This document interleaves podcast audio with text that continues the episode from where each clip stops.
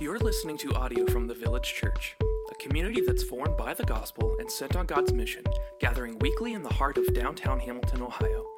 For more information about the village or to connect with us, you can find us online at myvillagechurch.com.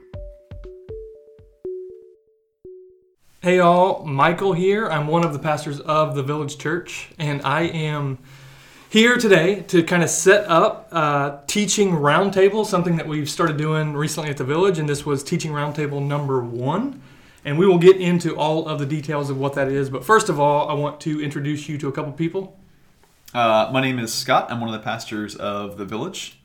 And Kelly, I'm going to uh, intro her just for a second. She's going to be leading kind of the, the conversation today. So, Kelly, tell us who you are, and then, man, kind of get, get rolling with it. I'm Kelly O'Donohoe, not one of the pastors at the Village Church. I always like to say that, but I'm married to one of the pastors at the Village Church, and I get to teach something specifically a monthly women's group called Rooted, where we just learn how the Bible fits together as a whole. And so I have been bugging Michael for a long time about teaching things, and we are doing this teaching roundtable now. So to start off, let's talk about that. What is this teaching roundtable? Why are we doing it? And how are we hoping it will impact the Village Church as a whole? Ooh, that's a great question, Kelly. Thanks for that. uh, man, it, it has been kind of a long time, you know, in the creative process or whatever, and, and at the same time, it's not a huge deal. So historically, we've um, we've had preaching cohorts and uh, you know preaching labs and other things, and I think it was two years ago or last year we had uh, a preaching cohort where we had men and women coming together to try to figure out just what it looks like to grow as teachers of God's word and and then rather than having some really compact, you know, four week, you know, you're all in, all or nothing, we thought, man, why don't we just kind of create, maybe create a culture that stretches out, um, that's that's more for, not so much for people who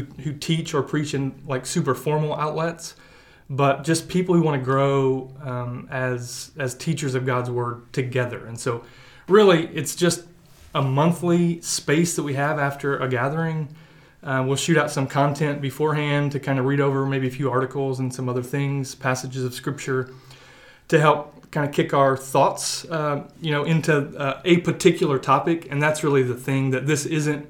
Every time we're coming together, it's not some holistic. Mm-hmm. We're going to teach all the things about effective Bible teaching, preaching, whatever. But it's man, let's just carve out 90 minutes once a month to talk about one element of teaching. And, and the hope is, uh, and there are many. I think I shared like 15 quick hopes, you know, or something like that. uh, five. But but really, the hope is to increase the culture of, of like Bible literacy.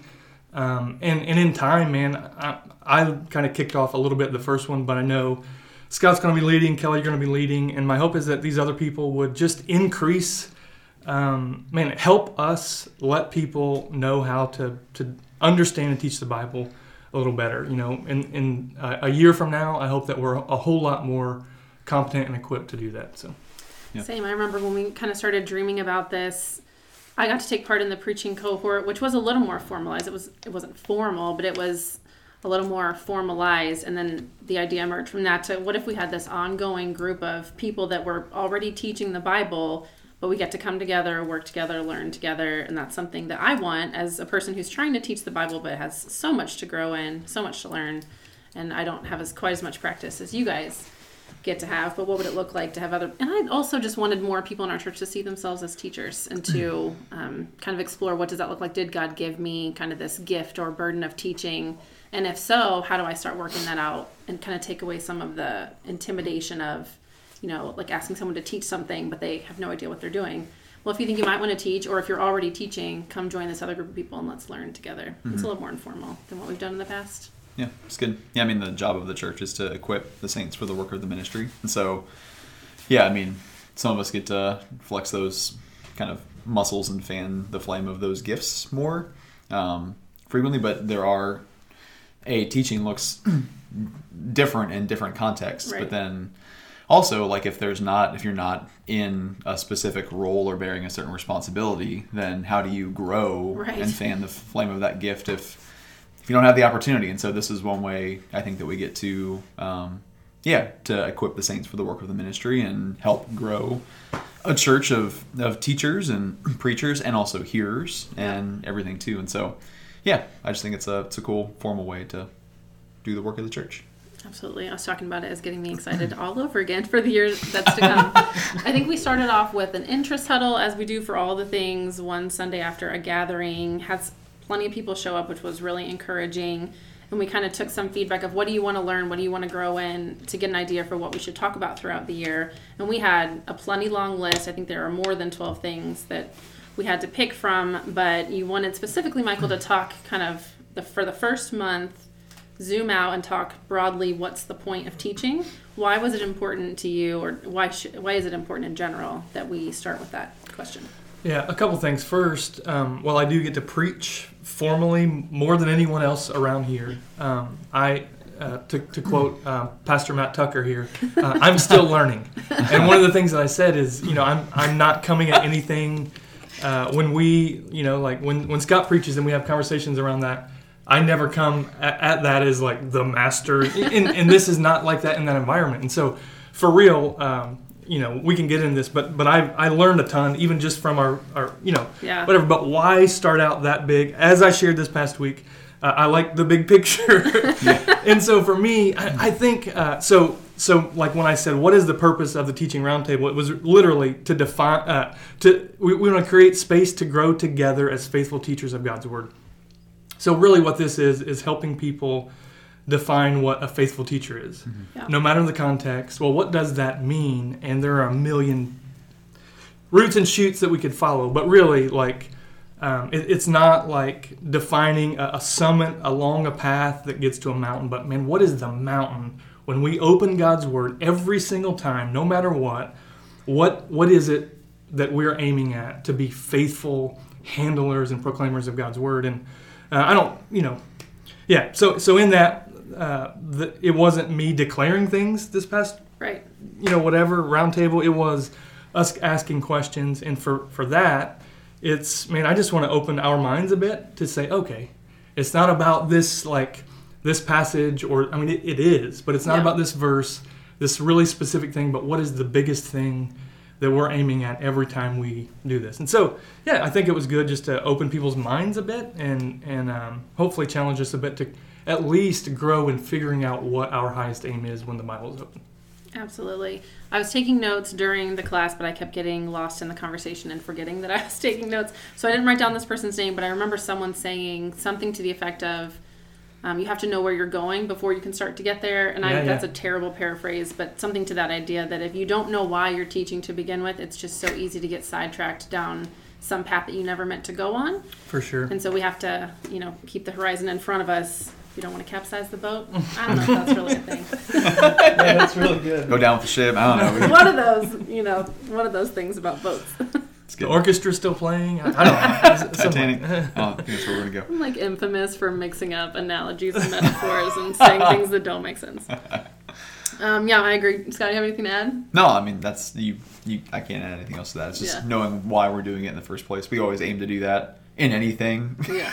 that we do as a church. We always, it's always, why are we doing this? And so, yeah, what are you shooting for? Yeah. So we can talk about nuts and bolts and all sorts of things, but if you don't know what you're actually building, Yeah. like what you're building to, then I mean, yeah, it's kind of aimless a bit, you know. Yeah. And I would, I mean, just like I said, it, this is not like you get an answer and then, well, that's it. It, it I mean, I, I think your context and lots of things, I know we'll get to that in a second, but it, it continually, for me, it's not like, oh, I have the answer, so that's just what I do every mm-hmm. week. Yeah. It's like, it is regularly difficult to keep the horizon and then to make sure, because this is kind of what we do around here, and what I do, like, is that the right horizon? So we get to ask that very regularly Yeah. as Yeah. God continues to shape us. Is that is Yeah. that the goal? Is that the highest prize?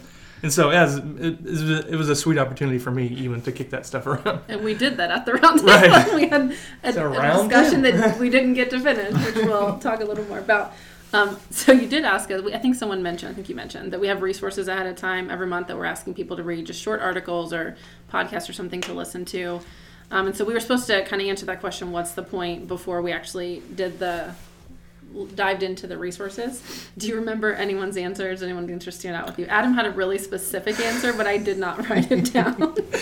I did not write it down, and Adam, I'm sorry, but I don't remember it either. But I'm sure it was Adam, really, it was really good. good. It was really it was good. real good. I just didn't write it down. one of the things that I just observed was the way people went at answering the question was a reflection of their outlet for teaching. Absolutely. Mm-hmm. Yeah. And so for me, and I- I'll say this time and time again, my mind just drifts up, up, up, Sure. up to like, what is a, a what is a faithful sermon? yeah. And I know that's not the full scope of the class. Yeah.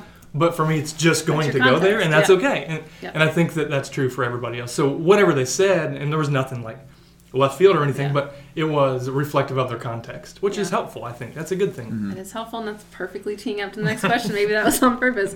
Uh, one of the resources we read was an excerpt from Tim Keller's book Preaching, which I have subsequently purchased because it was so good. Just the excerpt we read was so good. But he starts off the book by defining three levels of teaching the Bible, which I think his point there, and I haven't read the whole book yet, but is to say that it's more than just preaching, which is helpful since the room was full. I think there were only two of you in there that actually Yeah. preach. Um, so And his book is called Preaching. it's So called preaching, so you wouldn't expect it to be about more than preaching, Yeah. but it was. And it was helpful. So he defines three levels of teaching the Bible. The first level, number one, being like every Christian is called to this. It's just kind of one to one conversations. It's maybe talking to your kid, talking to your neighbor, and you know, talking about Jesus or the Bible in that. Level two is more of like a small group setting. You might think of a Bible study or community group. Uh, I think I wrote down here somewhere. He's, this is a quote from the book to prepare and present lessons and talks, to lead discussions in which they are presenting the word of Christ, kind of the gifts of speaking. And so that's not maybe every single Christian, but it's certainly more than just pastors who are preaching. And then that third level is public preaching, exposition to assembled gatherings. That's what we think of as the Sunday morning sermon. So um, we will refer back to these levels one, two, and three again. But how do these levels impact our purpose in teaching the Bible, or do they impact our purpose in teaching the Bible? I'll, I'll just maybe share some perspective, and then Scott can give the answers. um, like I said, my mind keeps going up, and I know, like Kelly and I, when I when I shared the first list of resources, Kelly's like, "What the frick? These are all preaching resources. Like, what is this?" And so, uh, yeah, I won't apologize for this anymore. But And you didn't the first. but I think, yeah. So that that most formal level three, I think you called it right. I mean, Yeah. pre- preaching in the formal gathered church context or whatever. Yeah. Um, for me, it was really helpful to, to notice that there is a distinction.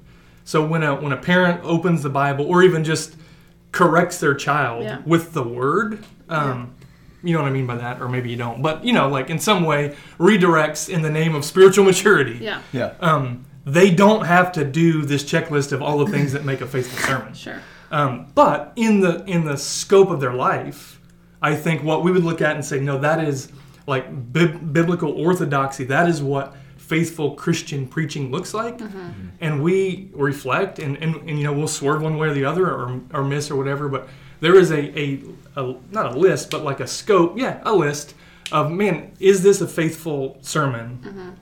And so for me just just like adjusting my gaze a bit even to the room in the moment mm-hmm. thinking okay what i look at when i say nope all these things have to be there they don't have to be there on level one every single time and maybe Yeah. not even on level two every single time and maybe not even when you're preaching every single time but in the in the scope in the the like span of life man these things should be norms Yeah. Mm-hmm. i don't know if that helpful or whatever Yeah, no, I mean, I, I think for me, I've said this before. When I'm preaching, like sometimes I view it as like a, a personal counseling session with a hundred people at the same time.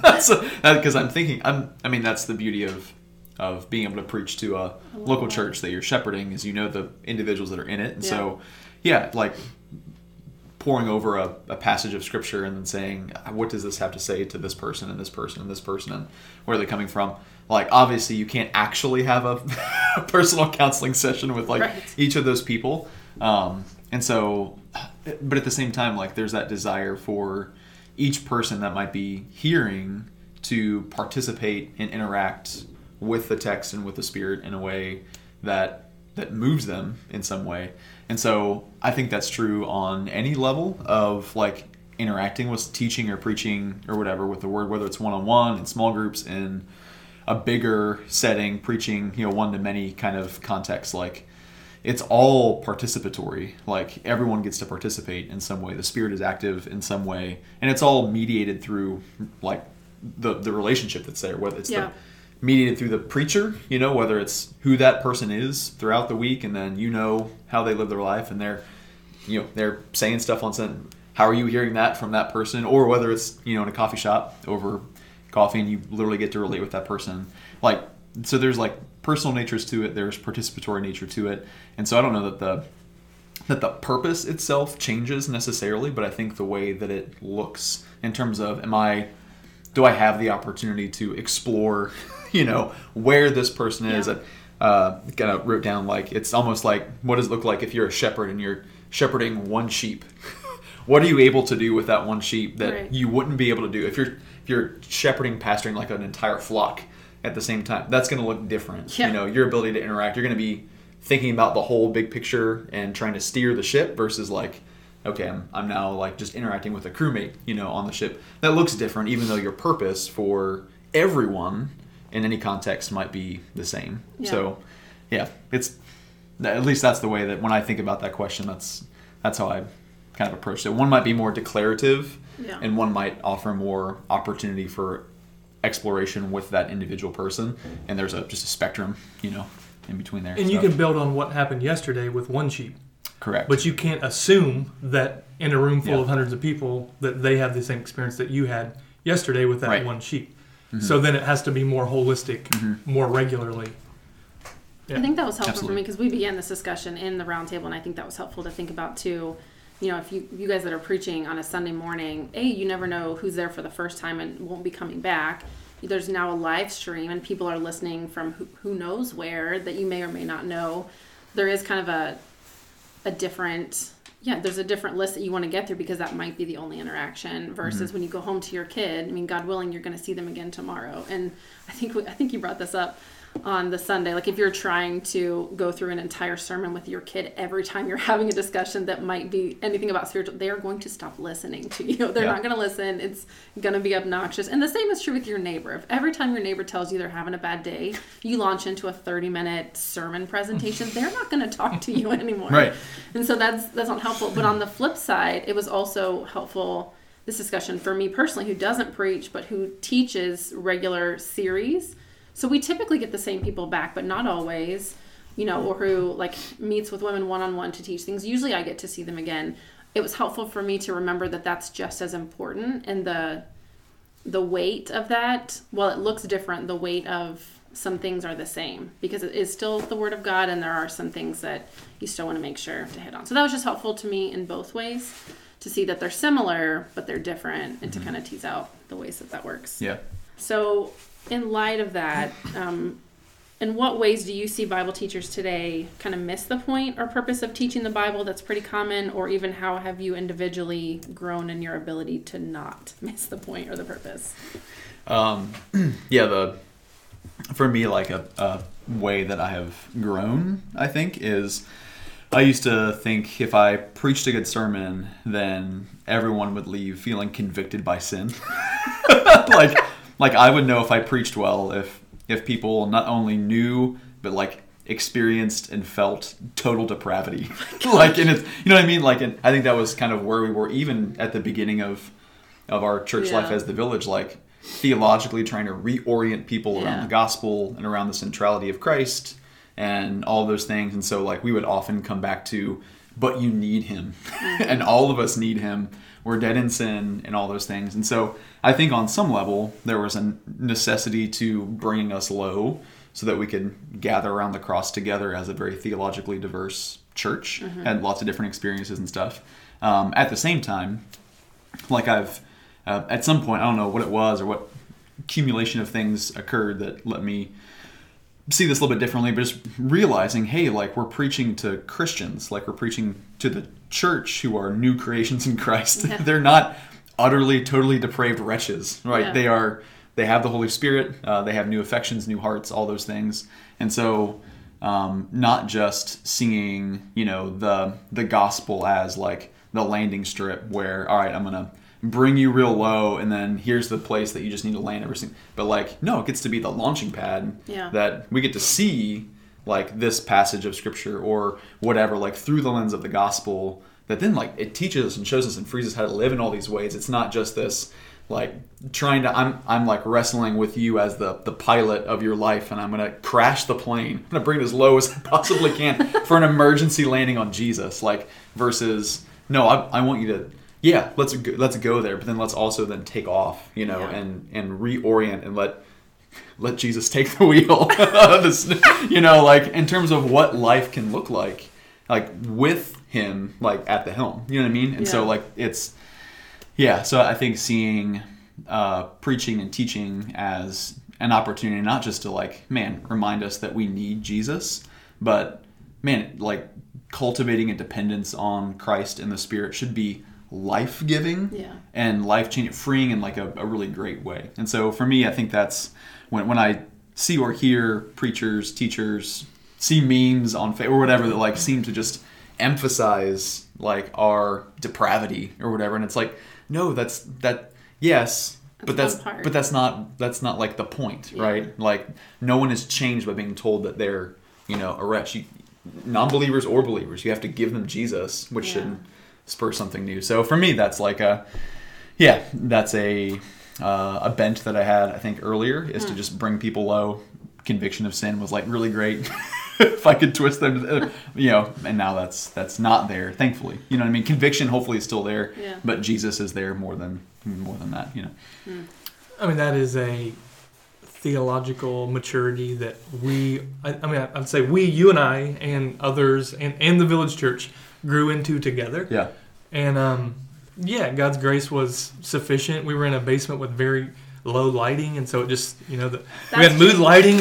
You were going to feel bad anyway. like, when you That's true. but yeah, that, that is yeah, that's true. I, I, I think when I think about, um, gosh, maybe I was thinking today, as I'm preparing, even this week to to teach the Bible, we're jumping into Exodus and how um, teachers of the Bible can often miss the forest for the trees, Sure. And and just I, I was like almost delighting in or I just remember struggling so bad early to teach the Bible um, because you, you think that you're okay you're teaching 10 verses or 15 verses or a chapter or three verses whatever some small chunk.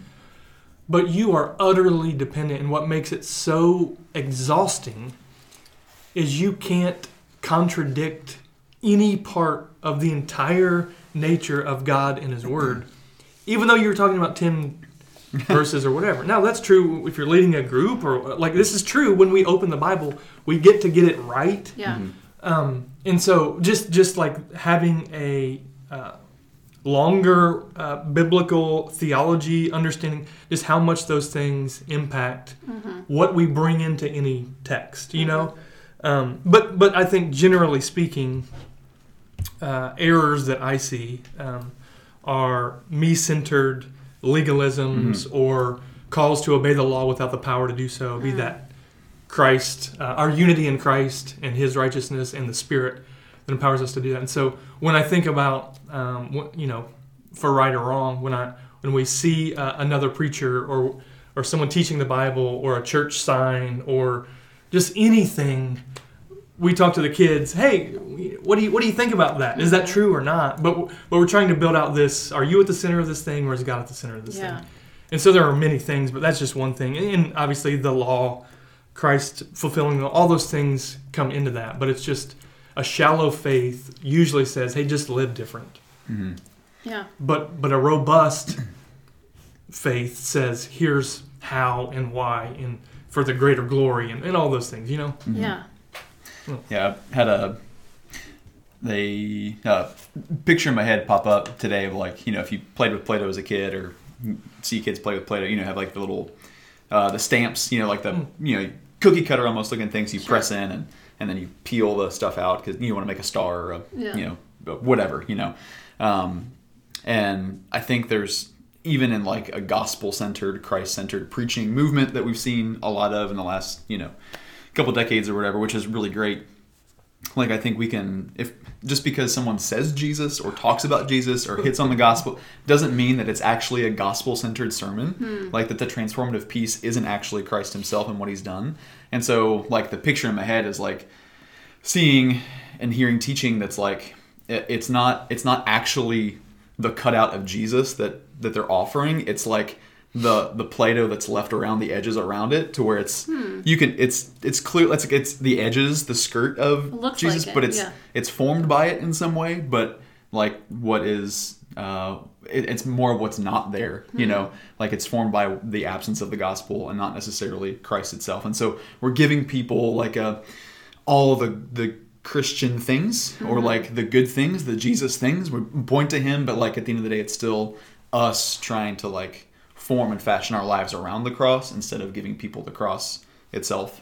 Um, and so like yeah, I just I think that is a it's an easy thing and uh and all the with all the good intentions and movement again of like bringing the gospel to bear as the the good news the transformative piece like i think uh those of us which is honestly all of us who are prone to see our life and our relationship with the lord and each other through the law like through the lens of the law like it's it's just naturally going to happen that we're going to dress up the law with with jesus you know and think oh look gospel centered preaching when like that's really that's really not it you know It said Yeah. the gospel. it said the word gospel eight times, so it must be. So clearly, it's gospel centered. It's like, well, no, Nailed that's not it. necessarily, you know. Which man, that illuminates just how tough it is. Yeah. Like it is. Yeah. It. It's for. I mean, I'll say it many times, but for this I toil. Like this mm-hmm. is, it's tough work, mm-hmm. and that's true for preaching and, and opening up the Bible in a community group or, or for leading your child, what, Yeah. whatever the context, Yeah, to know the scriptures. It's Which I hope was encouraging to people that were at the round table, and hopefully anyone that's listening to this to know, like you guys have been doing this a long time, and it's still it can still be hard. Yeah. You know, it's something that we don't we don't just learn one thing and then you flip a switch and you nail it every time. This is something you grow in, and certainly requires a lot of prayer and dependence on the Spirit and all those things to continue, and then mm-hmm. repentance when we get it wrong.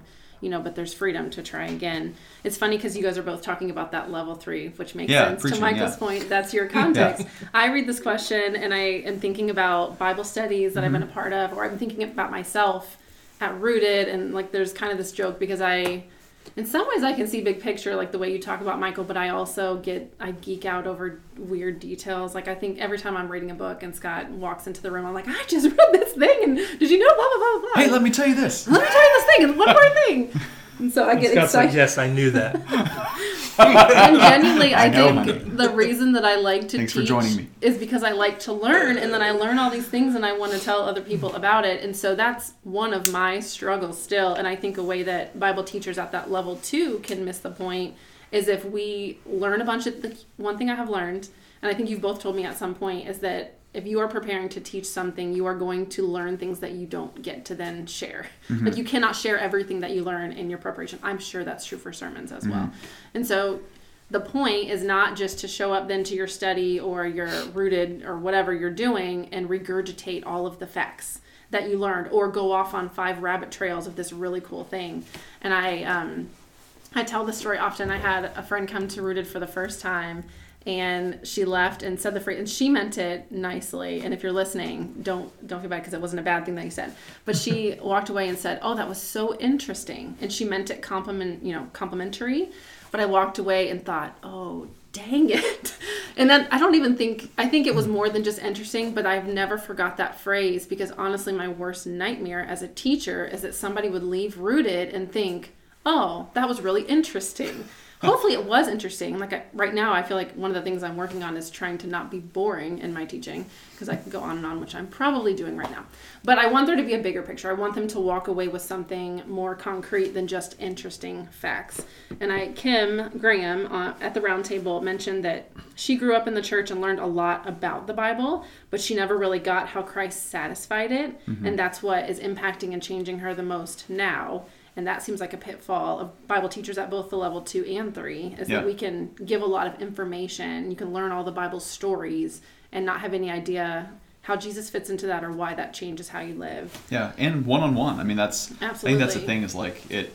Yeah, Michael and I, our brains are going to preaching and stuff like that. Sure. You're swimming in level two stuff, but like, it, it really is all the same stuff. Again, you, whether you're preaching things that mention Jesus in the gospel, or whether you're sitting again across the table from someone in a coffee shop and they're struggling with something, and you're just telling them, "Yeah, but God loves you," and you know, or uh, you know, they're they're wrestling with sin and trying to fight sin, and you just tell them, you know, well you know, like Jesus said not to do this, cut off your arm, pluck out your eye, you know, whatever. like, yeah, Jesus just said Jesus was holy, and so we get to be holy. Like, uh, okay, yeah, that that's true. I'm still left with an inability to can't do seemingly do, that. And I don't, you know what I mean? And so, like, we can press people that way individually Yeah. or in group, whether it's like a community group setting or whether it's teaching in the politics class. Like, I have thoughts and feelings about all of that stuff when we were doing Indivisible, you know, but my aim every single week was not to land on tearing down Yeah. this side, that side, both sides, whatever, but to how do I build up Jesus and how do I end every single class with hope and relief that ah Yeah. Jesus is king. Thank Yes. goodness. You know what I mean? Like that's that's hard. it's really really easy for me anyways just to point out where I get to tear down or what's good and what's right and what's true and what's false and all those things. Yeah. It's a lot tougher to to like in my own uh, dependence and lack of ability to change someone else's heart to then also like let them sit in that too and cultivate Yeah. that in other people that that points them to Jesus. You know, that's hard. Yeah. I mean, it's the, what you're saying is huge, especially in small group setting, Bible study, whatever. Is the point to observe Mm-hmm. Yeah. or to like behold? Yes. That's the difference. And I like I know that. that's spilling into some other stuff. I think I heard Jared Wilson or someone talk about like the the call of the Christian life is not to behave but to behold. Mm. And I think in teaching, both of those things are true. That we merely observe or Yeah. that we merely instruct for behavior, but it's no like at rooted or community mm-hmm. group or whatever when the Bible's open. It shouldn't be that we leave and say, "Man, that's neat."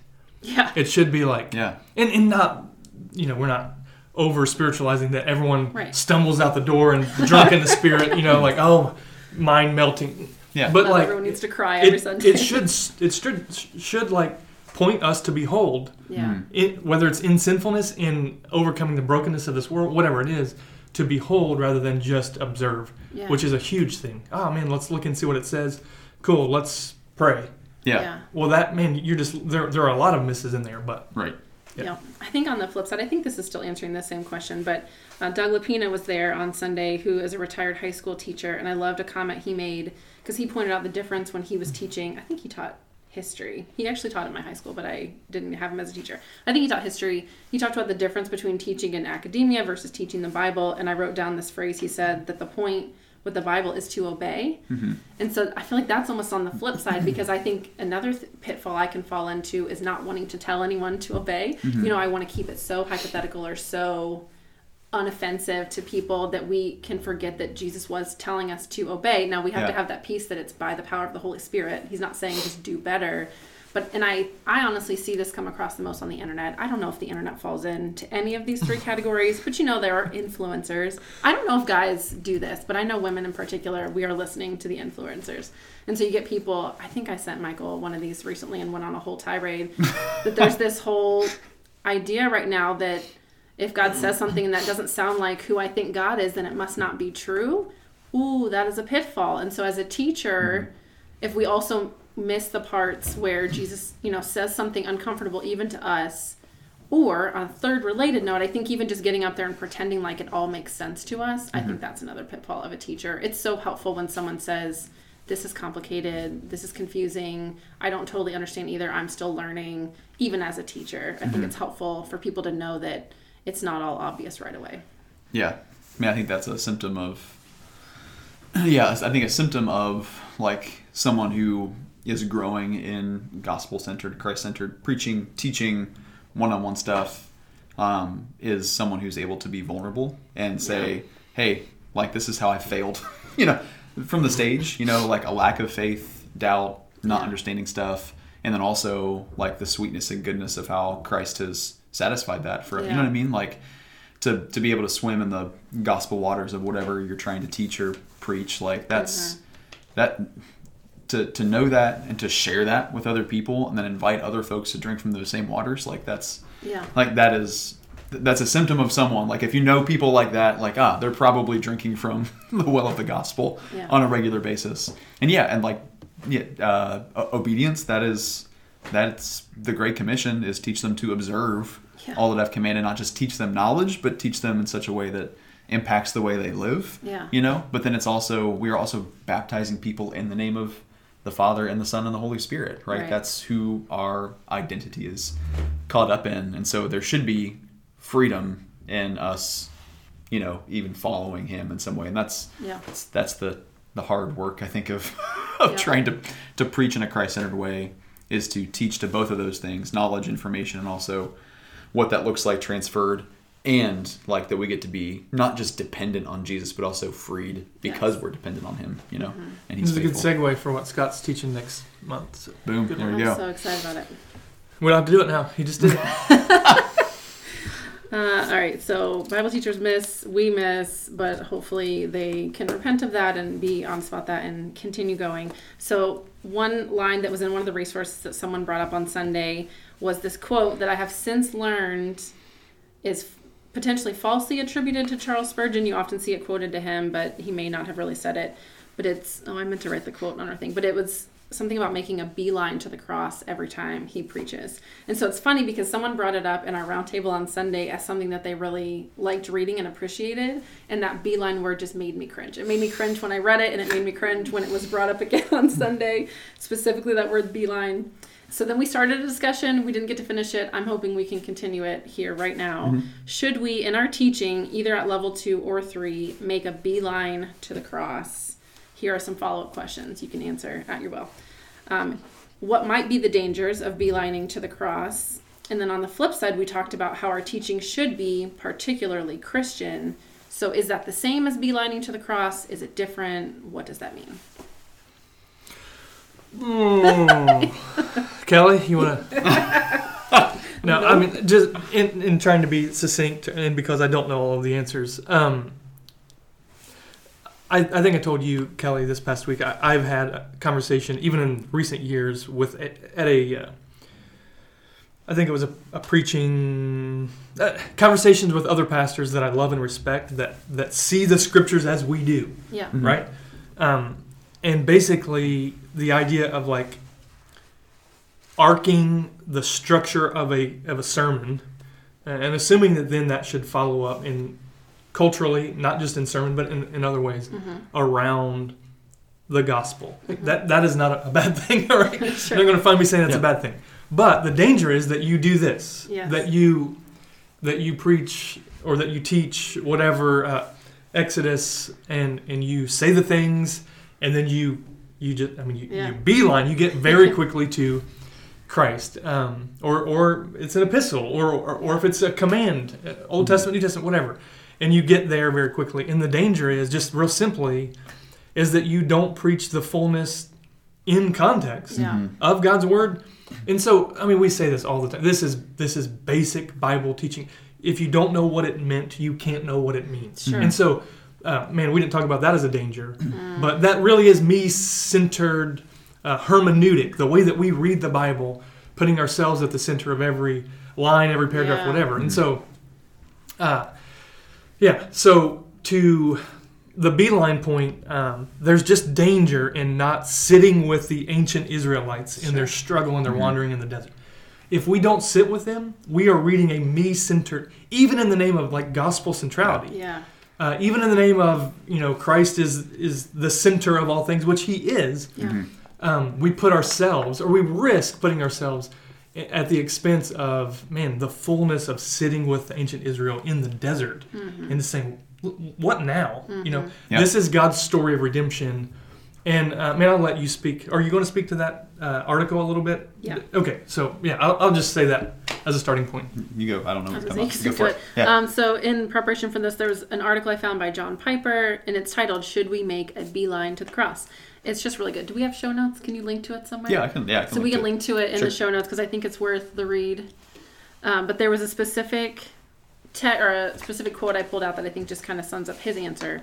He says, "Therefore, to preach Christ crucified, as Paul implied in 1 Corinthians 2 2 and Galatians six fourteen, is not to turn every sermon into a message that climaxes with a rehearsal of the atonement.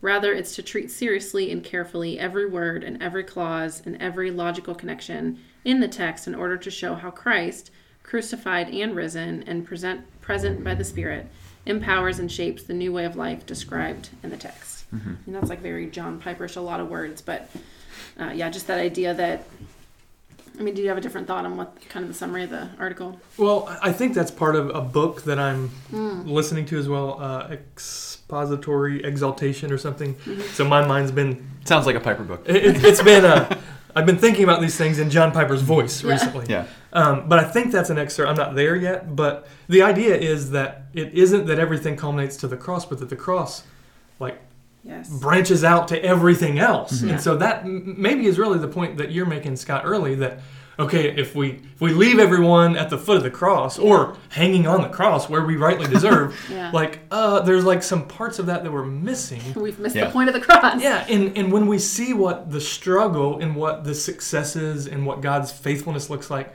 to faithless Israel, etc., whatever, in whatever the context, then then the Christ uh, then the cross makes those things all the more rich. Absolutely. And it's not a, a culmination. And and like his point, and, and really it's your point, Scott, as well. Like just saying the words of the gospel, or Yeah. just um, just talking about oh, we're going to preach on the Ten Commandments soon, saying hey don't steal, and at the end saying oh but Christ died for your sins, so trust Him to be Lord of your life. Right. Okay, it's so much more rich. Yeah. Like for real, Christ-centered, oriented pre- preaching, teaching, proclaiming is not just some tag on, but it's it informs every bit, every fiber of Yeah. of the thoughts and the actions that get us to lie or cheat or steal or all those things. And so Mm-hmm. it's that's what he's saying. I think it's so much richer than just some tag on. Yeah. And Christ died for your sins. Would you trust Him today? Yeah, that's. I mean, like it's all about Jesus. Like that's a great. That's a great phrase, and slogan, and it's true. Like it's it's all about Jesus. But like, I think when we, and that doesn't mean that everything Every in the line, Bible yeah. is about Jesus. Even I know we'll hit on Luke twenty four in a bit, but like, um, yeah, Jesus speaking to the fact that like it's, um, it it wasn't like all of the scriptures are about him. He he goes and opens up the scriptures and all the things in the scriptures that were concerning himself he talked about and so Mm-hmm. there are things throughout all the old testament that point to him but like the the one i always use is like oh tell me how the menstruation laws like are really talking about jesus. We end up undermining But I act- have an answer for that. well no i know that you do. Well but but yeah but i think the thing is like what what we do when we say no what the author really had in mind here Yeah. was jesus is we actually like we undermine the authority of the scriptures because we're undermining the authorial intent of the person who wrote and edited the Yeah. scriptures and so like we, we, we actually undo the very thing that we want to stand on Yep. to preach and proclaim and yeah the other thing is which I, I think you kind of guys hit on a little bit is just it ends up truncating the gospel Yes. to only the cross you know what i mean which Yeah. is and evangelicalism we're prone to that anyways like the cross is part of the gospel but so is the resurrection so is the incarnation michael just on sunday you like the ascension like Yes. it is such a huge part of the gospel even the good news of That was his good. his second coming you know like all of those things are good news you know to his people. And uh, and passover like to go back to exodus like if on the passover the very first passover night if great they killed the lamb and they ate it and they put the blood on the doorposts and then they just sat there and that was it. Like well that's not really cause for much celebration. Maybe maybe you know the firstborn people of egypt maybe that was in some ways like retributive but like that's that is not the only thing that makes passover and the exodus sweet right? it's not the whole like story, they're yeah. free. They get to go. They get to go draw near to the lord on the mountain. They get to you know there's all these other parts of what makes that that event that moment sweet. And it's not just the blood that was shed. It's what that purchased and made possible for Mm-hmm. um, for god and his people. And so yeah i think those are some dangers. But i think then like the to your kind of follow up the win for us i think seeing like the that, that the cross the gospel is where we do get to bring people in some mm-hmm. way or that like it, it it's the thing that branches back to everything else. Man like what a free thing for us i think as preachers and pastors as teachers as just members of the church who mm-hmm. are meeting with people is you don't have to have this like really clever answer or anything like that. Like you just you get to to let the the text the passage work on you um, whatever you're looking at or whatever situation the person in front of you is bringing to you like you get to let yourself be broken and in need independent as well um, at my brain uh, when i was thinking about this question went back to uh, when paul talks about you know how he came and uh, didn't want to know anything except for Christ and Him crucified. Um, like that's not a mantra. He literally says, uh, "When I came to you, brothers, uh, did not uh, come proclaiming to the testimony of God with lofty speech or wisdom, for I decided to know nothing among you except Jesus Christ and Him crucified. And I was with you in weakness and in fear and much trembling, and my speech and my message were not in plausible words of wisdom, but in demonstration of the Spirit uh, and of power, so that your faith not might not rest in the wisdom of men, but in the power of God. And I think lots of times when we think of making a beeline to the cross, it's like I have to find a really clever way of taking this this passage Yeah. and somehow doing a Jesus juke with it and bringing it to Jesus. Like, no, until you've let this maybe wreck you, you understand what it means. You get back to you know what the mm. author intended, and then you you kind of let the Lord work on it in you, and and you in fear and trembling and broke get to then okay, this is I see how the Spirit's illuminating Jesus for me in this passage. And then we get to bring this to bear for other people, and we that plays out a little differently in the one-on-one and the small group. But that is that's the posture of heart we get to have. It's not a clever okay, this is like a thing we have to do, but it's a it's a thing we get to behold and observe. Yeah, in the text. two responses from that. Um, one, I, I think it was, I think it was Piper in that book. He he talked about Christ being the fullness, and that's the the Luke twenty hmm uh, that he points to. You know, all of the the law and the prophets Mhm. pointing to him. He is the fulfillment of their aim. I think we see that fleshed out in other New Testament passages, but Mhm.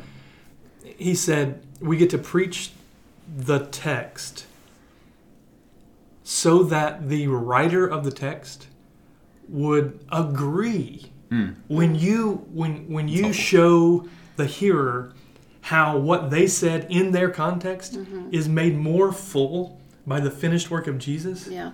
holy smokes That's great. Yeah. so Yeah. that you know Job would sit with you as you preach Job in a, in a Christ-centered way, as Jesus calls us to do. That Job would delight all the more in fullness. Like, are you kidding me? That oh that's gosh, that's more than a tag on at the end. yeah, absolutely. And, and I mean, maybe for succinctness, uh, you can say whatever you want. I'll, I'll just hit on because you didn't ask this. Like the what makes something particularly Christian. Yeah. I've thought about it a lot, and I have no idea. But because it, it's really tough, and I, I appreciate Angie saying like, okay, we get to you know we get to teach about Jesus, but but also like the. But God is not just Jesus, and like Mhm. it's the Father and the Spirit. So every time do we have to? And in short, I would say, well, I won't even answer in short. but what I would say is the the line that brought that up was this idea of it being offensive to Jews, of of of our proclamation, teaching of God's word being offensive to Jews and certainly Hindus and Muslims and, Yeah. and Jehovah's Witness and and and uh, you know cultural uh, liberals, and I mean that not politically, but just in general, Yeah. those who would find themselves away from the Lord. All these things. Um, like it, it can't be that at the end of whatever we're saying when it's God's word that everyone that we can that we can just coexist mm-hmm. so to speak and everyone says yeah he was a good teacher mm-hmm. why don't we just need to love one another it's like no it, it has to confront the world Yeah. Mm-hmm. in, in all that that brings with it um, not by just being mean but but by its nature it is an offense to those who are perishing Yeah. Yeah. Absolutely. To Angie's even specific question there, like, I mean, the Trinity is distinctly Christian, right? And so when we illuminate the Father and the Son and the Spirit, like, man, that is a distinctly Christian thing. I can open up, you know, pick a systematic theology and I can read a page from it, and even if it doesn't men- mention Jesus' name, it's a it's a well, so long as it's a Christian systematic theology, it's Christian, right? It's a Christian thing. Um, but even to like, yeah, to Angie's particular point, um, yeah, I mean, the, the Trinity is distinctly Christian, and so we do get to teach on and lift up because they're all equally God, the Father and the Spirit, along with the Son. You know what I mean? Um, and to, to root our dependence in all three. And obviously, like Christ is our mediator who came to be like us, to Right. live for us. So there is a, a uniqueness in the way that we get to relate with Him and are Yeah. uni- and united in Him and all those things. And at the same time, like, man, Father, Son, Spirit, they're all the Lord. We, we all get to depend on them um, and seek them for different things. And so, yeah, I think it's okay for us to, to. We don't avoid Jesus, but we also shouldn't avoid the Spirit or avoid the Father too. In fact, maybe in Christ-centered culture, like we have to go out of our way a little bit more to talk about the Father and talk about the Spirit. You Yeah. know, because that's our bent. So, Yeah, when I think about you know the entirety of the Bible, that was chosen by God, it was chosen by the Holy Spirit for those things to be what we have today in 2021. And if He only wanted us to have the New Testament or the Gospel, that's what He would have given us. But the reality is, the Old Testament's way longer. Yeah. It's not there by mistake. It's not there just as like to make the book thicker. You know, it's Yeah. not just so that they can up the price at the bookstore. like those are there for a reason, and those inform everything leading up to the cross. Mm-hmm. And so on that flip side of like beelining to the cross is honestly it feels a little bit offensive then to say that the rest of this doesn't matter Yeah. or it's not worth exploring or teaching or diving into but then Mm-hmm. i was convicted by the particularly christian thing i pretend to or I tend to particularly geek out over the old testament and those have been you know some of my favorite series we've done at rooted but if we're just learning things about the old testament and missing the cross in it it's not i think i said at the mm-hmm. round table like if a jewish person were attending rooted they should not agree with the you know i'm teaching the feast or i'm teaching the timeline of the old testament at the end of the time they should disagree with what i've said because at the end of the day those things do point to jesus so it is mm-hmm. it feels like this balance i think it's worth toiling over to use michael's expression and i think it's a great conversation Yeah. I'm glad I mean, I, I think the to the beeline point. Yeah. Some people, man, I would say you need to get to like. Please but- get to Jesus. Yeah, it's Yeah. it's like the the drunken horseman. You know that I think Luther, Calvin, somebody alludes to. Like, you, you go from one side and then you you you slump to the other side. Like we swerve left and we sw- swerve right. And so, man, for some cultures, m- m- maybe Yeah. to in modern culture, that dadgum, like get to the cross. Yeah. Like take your text and get to the cross, but not not at the exclusion Yes. of the context. You mm-hmm. know. Absolutely. I think that I think that's a good summary. Um, I don't have a great transition, but we also talked about Luke 24. We've referenced it a couple times where, um, and particularly the part of Luke 24 where these these two guys walking to Emmaus, Jesus has already died and resurrected, and then he ends up walking with them, but they don't recognize him. Then he reveals himself and explains, and I wrote it down. It literally says, "But the Helper." No, wrong one. Sorry. then, beginning with Moses and all the prophets, he interpreted for them the things concerning himself in all the scriptures. That's Luke 24, 27. Uh, and then it says that the men's hearts burned within them as Jesus was explaining the scriptures, which I would say is the work of the Holy Spirit. I think Absolutely, yeah. that's not the wrong thing to say, right? So, we talked about that a little bit at the round table. Um, we can't, I think Joe specifically said, uh, something to the effect of, "Man, if I could teach and someone's hearts, you know, someone's heart burned within them, that's just the thing." And I feel like Michael and Joe shared a little moment over that idea. Um, That's beautiful. but the reality is, as a teacher, you can't be clever enough to make someone's heart burn within them. Yeah. That is the work of the Spirit. Yep. So here's my question: We cannot manufacture the Holy Spirit for people. However, obviously, that's something that we want to happen. How do we, as teachers, set the stage for the Holy Spirit to do His work in our listeners or our participants? Uh, well, I mean, I mean, okay, obviously, but maybe not obviously. When we open the book, we get to be utterly dependent. Yes. I mean, it should be our hearts that we would be wrung out each time that that we would like lit, quite literally be wrung out of, and we all do it, and we all like take shots at like those who read their you know stuff onto the text like uh, Yeah. eisegesis, exegesis, uh. but like we all everyone does that, and then you read your own context, you read your own whatever. Um, we. Uh, we do thematic series around here, but it's tough because we're like afraid that we're gonna, you know, set out to do something and end up manipulating the Yeah. scripture to Yeah. say what we want. And so, just I mean, just in short, like just complete um, dependence, prayerful dependence, and also like trust that God can use our intellect. Yeah. That's the thing. Like, it's not the expense of the brains and the hearts that He's given us, like in wisdom and and all those things. And so, like, God, this is like l- let this be about you and, and Holy Spirit. You you're the one that will fan the flame to awaken hearts. Um, in the evangelism class that that Joe's been teaching, we we re- we read things where someone says like repent and believe, and people are like, hey. Oh, I got to do. It's like what? I've never worked with my neighbor, and yet the spirit. That's what the spirit does, Yeah. and so we say it all the time. But when when you leave rooted and you think, oh, that was a disaster, or or you know, I uh, I've preached a, a bad sermon once, and many many many once this month already. It's, and and so just knowing that, like, gosh, it I get to faithfully go after what I'm doing, and we get to trust the Spirit to Yeah. produce the fruit in His people for His glory. Mhm. Yeah. Yeah, I mean we're we're yeah again whether it's one on one, small group, large gathering, like it's we're participating in supernatural work, Yeah. you know, and we're not the ones who get to do the supernatural things, but we do get to help facilitate and co-labor along with the Holy Spirit in doing that work. And so like we automatically should feel that there's a gap between our mouths and the ears of the people that are in front of us. And that gap is not just physical in nature. It's not just sound waves but it's like there's a spiritual gap there too. Like we we cannot get them to hear see know maybe what we would want them to see hear or know.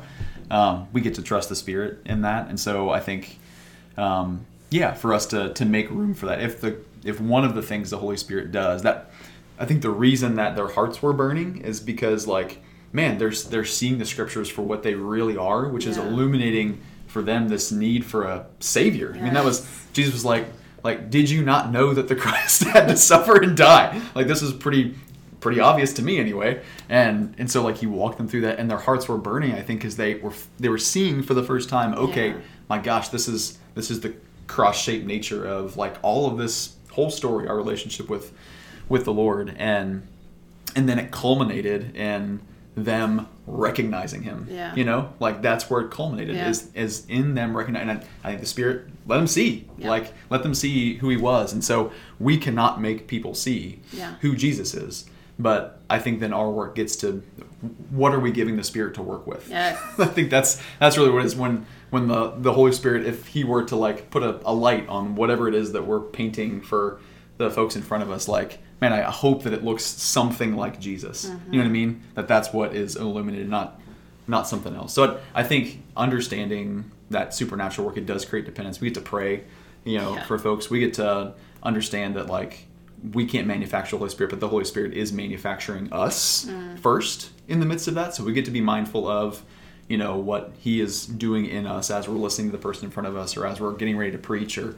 whatever, and then preach from that dependence. You know, preach from that weakness, from that that fear that we have that's you know satisfied in the Lord and empowered by the Spirit, and yeah, and then hope that what the Spirit might do in the person in front of us is shine a light on something that resembles, you know, the gospel. So. Yep.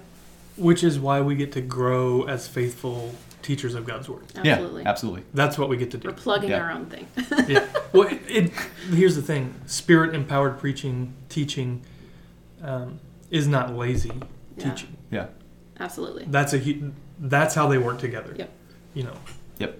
I totally agree. David Krecklau pointed out, and during the roundtable, he said the phrase uh, that it doesn't teaching. I'm putting that word in. Doesn't really matter if the spirit doesn't move, which is so pr- true. And then he used that to kind of talk about. Um, and I'm not Dave. I'm not trying to like hijack your words, so hopefully I'm not saying this wrong. But I wrote down that you said that, and then you emphasized prayer in our preparation. Which I mm-hmm. mean, this is like a joke at Rooted that Beth Vandenberg always has to remind me to pray because I just get so excited about the content, and so I just want to start going. And she's like, "Hey, do you want me to pray?" So we need to pray. We need to pray in our preparation. We need to even pray together during our time. But to both of your point, preparation matters. We should pray, and we should also do the work. And I think that's the joy and the privilege of the teacher is that we get to do all of the work that people don't have time to do or don't know to do or can't do and show up with i liked your phrase scott of did you say uh, give the spirit stuff to work with Yeah. one of my favorite verses in the entire bible i don't know if we're supposed to have favorite verses but um, in John 14, verse 26, Jesus is talking to his disciples, and he tells them, But the Helper, the Holy Spirit, whom the Father will send in my name, he will teach you all things and bring to your remembrance all that I have said to you.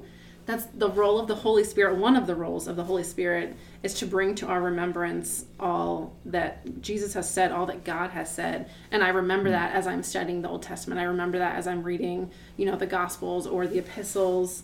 I have a terrible memory. I, I'm not good at memorizing scripture, and I honestly don't really try anymore. I just read a lot, and I ask the Holy Spirit to remind me what I need to know, and He does. And so I think that's part of it too. To both of your point, Yeah. just to reiterate, as teachers, we get to do a lot of work. We get to give them, you know, as much as we can without also giving them t- too much. I think we're talking about that uh, in a couple months when we talk about unity and teaching and not throwing sand at people. But we get to do it trusting that the Holy Spirit will then bring that to their remembrance as He sees fit. So That's great.